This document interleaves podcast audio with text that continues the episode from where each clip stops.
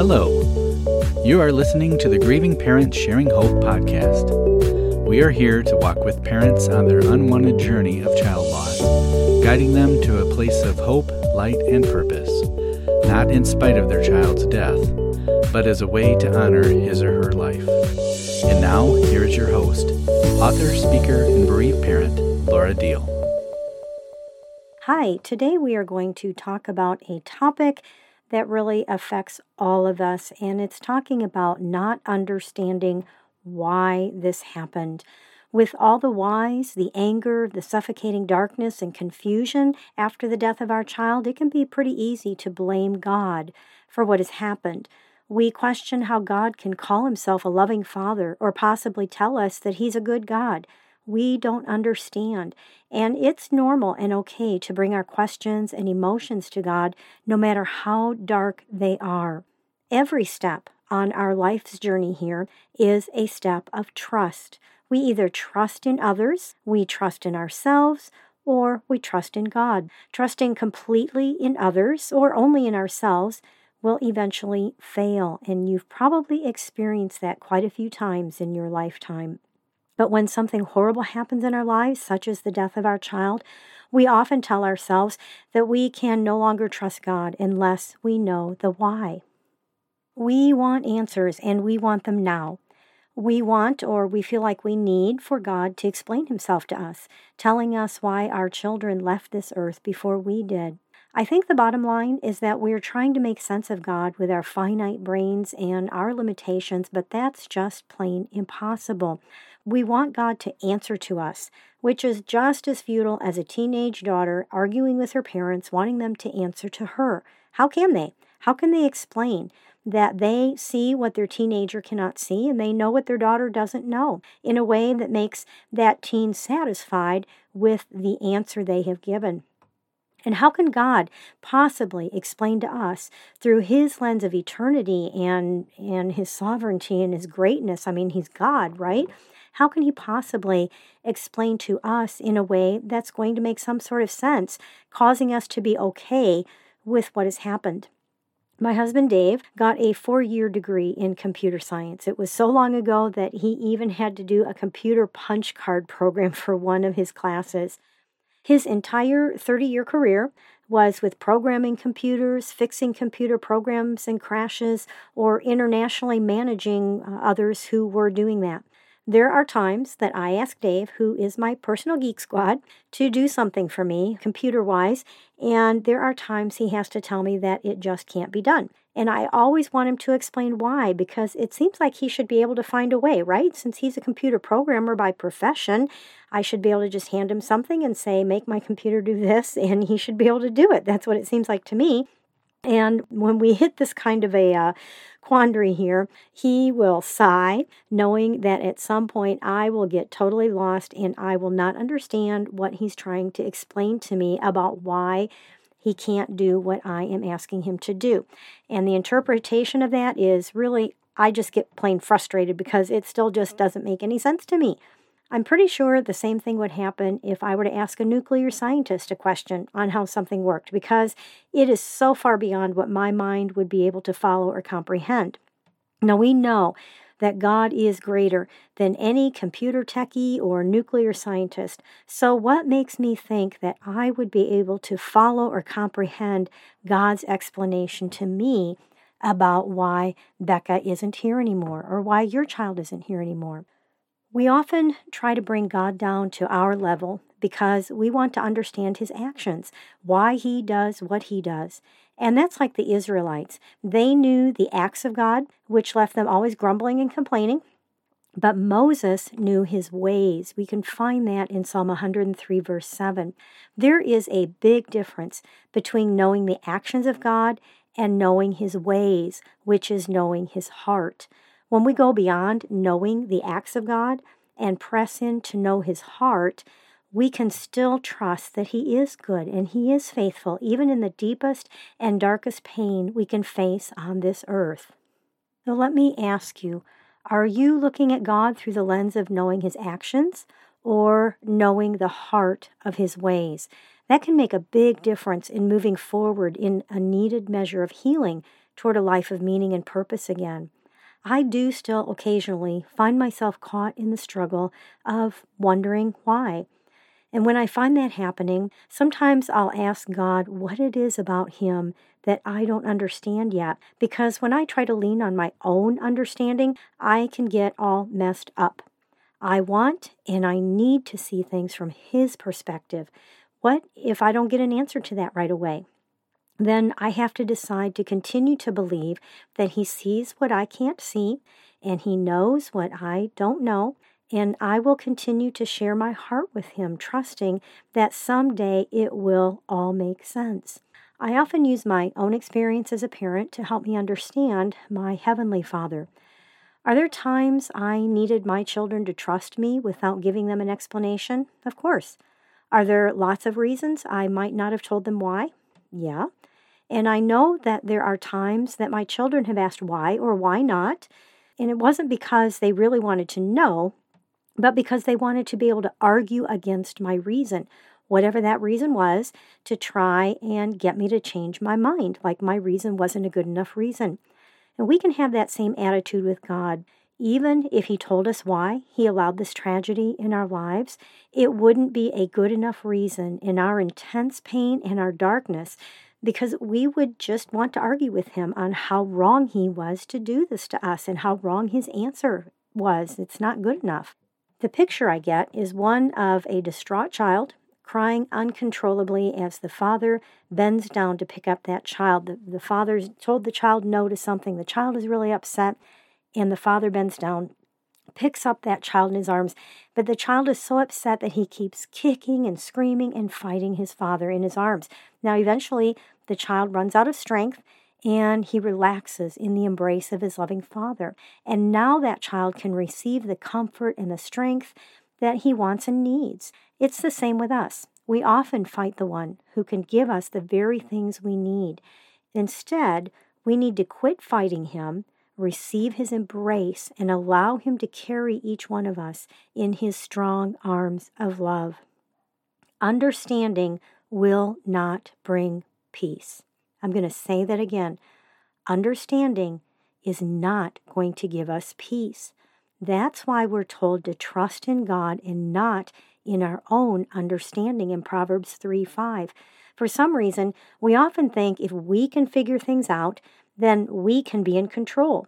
But the relief that we feel from that doesn't last very long because soon there's something else that we're trying to make sense of, and that's out of our control years ago, I believe it was when our son was going through something very difficult, I was in the mode of the fix it prayer. And I was asking God and, you know, crying out to God, this is what I need you to do on behalf of my child, and, you know, just that kind of a prayer. And one time as I was praying this, the Lord just stopped me in, in my thoughts and he spoke to my heart and he said, Which prayer do you want me to answer? I was confused by that and so I asked him what he meant by that. And the response that I got in my heart was, You have told me for many years, you have prayed and said, Do whatever you need to do in my life to get me where you want me to be. And right now, you're praying this very specific prayer about do this. And God said, What if I want to use this circumstance that you're praying for, for me to do something specific? I'm using this circumstance over here to answer your long term prayer of do whatever you need to do in my life, God, to get me where you want me to be. So he asked me again, which prayer do you want me to answer? Wow, that was quite the thought to me. And I did take the fix it prayer off the table and I went back to Jesus, your Lord of my life. And I do want you to do whatever you need to do to get me where you want me to be. In other words, I didn't just say with my words that Jesus was Lord of my life. I made the hard choice to surrender my will and what I wanted as an answer to an immediate prayer, allowing Him to make the final decision based on a long term outcome that only He knew about, and to do my best to trust Him in that decision.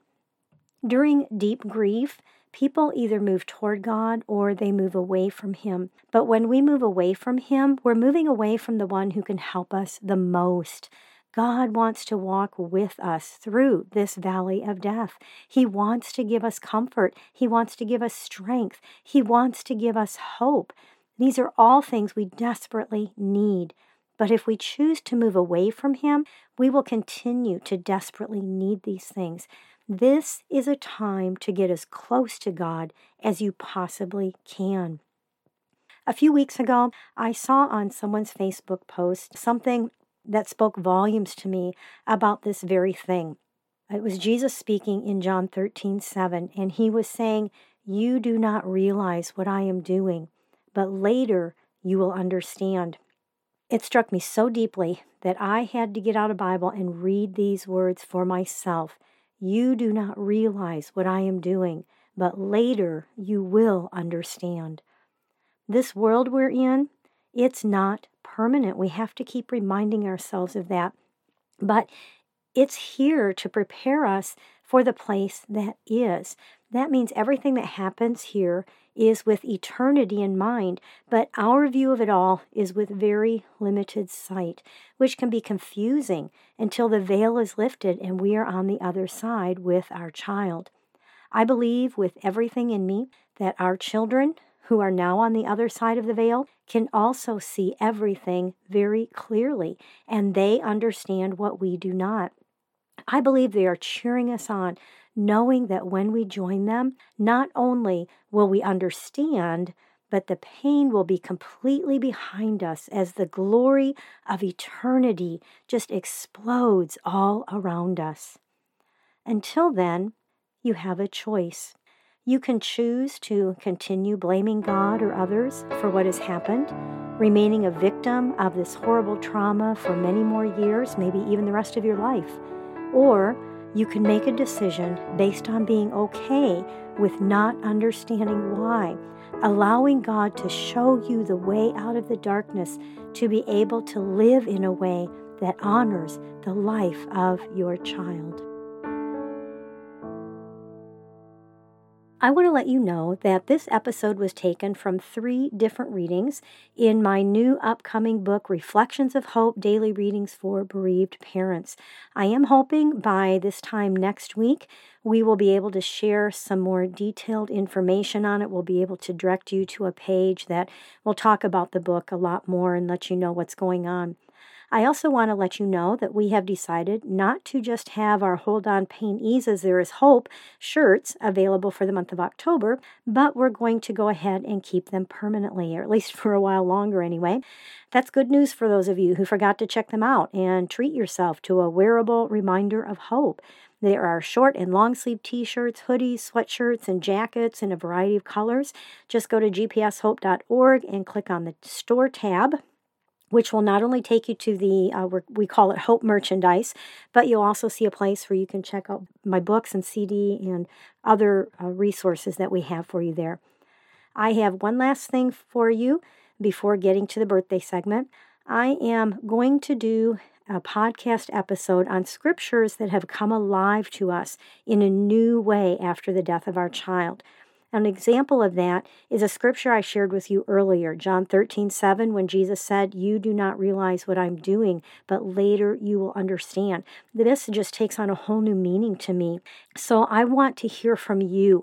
Is there a verse that has come alive to you more than ever since your child left this earth? Or maybe, uh, like the one I just read, there's a scripture that has a different meaning to it now, and it strengthens you or gives you some needed hope. I would really like to know what that is. So if you would let me know uh, what that verse is and what it means to you now, so I can share it with the other listeners in a special episode that I am working on. You can write it out and email it to me, or even better, I would love to have it in your voice and your words. If you would record it on your phone and then just email me the recording. It doesn't have to be polished or perfect. Raw and real is always the best when it comes to us in our place of grief, right? So whether you write it or you speak it, share your name, your child's name, read or write out the scripture and how it has been a help to you. And while you're at it, If you are sending it in as a recording, would you please close it out by saying, Hold on, pain eases, there is hope. Now, it sounds like a lot, but let me just share an example to show you how easy it is. Hi, I am Laura, Becca's mom. In John 13, 7, Jesus said, You do not realize what I am doing, but later you will understand. This verse helps me to continue trusting God that even though Becca's death seems pointless and I don't understand why it happened, that someday I will. Hold on, pain eases, there is hope. So that's it. Just your name, your child's name, what the scripture is, why it, you know, what it means to you, and then close it out by hold on, pain eases, there is hope. And like I said, if you don't want to record it, you can just write it out and send it to me, whether it's written or whether it's recorded. Send it to Laura, L A U R A, at gpshope.org. As always, the links to everything mentioned today will be in the show notes. Now, for our weekly birthday segment. Guess what? I have no birthdays to announce this week. There are quite a few of November birthdays, but none of them fall into this week. This song I wrote plays in the background each week of our birthday segment.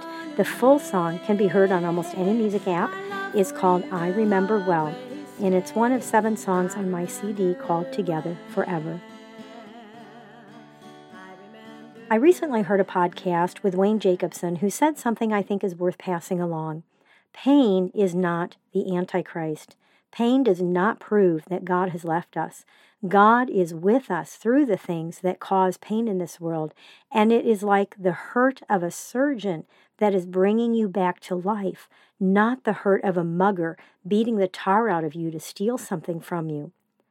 I think that's pretty good. And while it's true that we don't understand the why, we can choose who we're going to blame, which greatly affects the rest of our time here. When you blame God, it keeps you connected to the enemy, who's very happy to take advantage of it, keeping you trapped in your pain and darkness. When you blame the enemy, who is called the enemy because he wants to take us down by causing pain and confusion, he's called the enemy for a reason, right?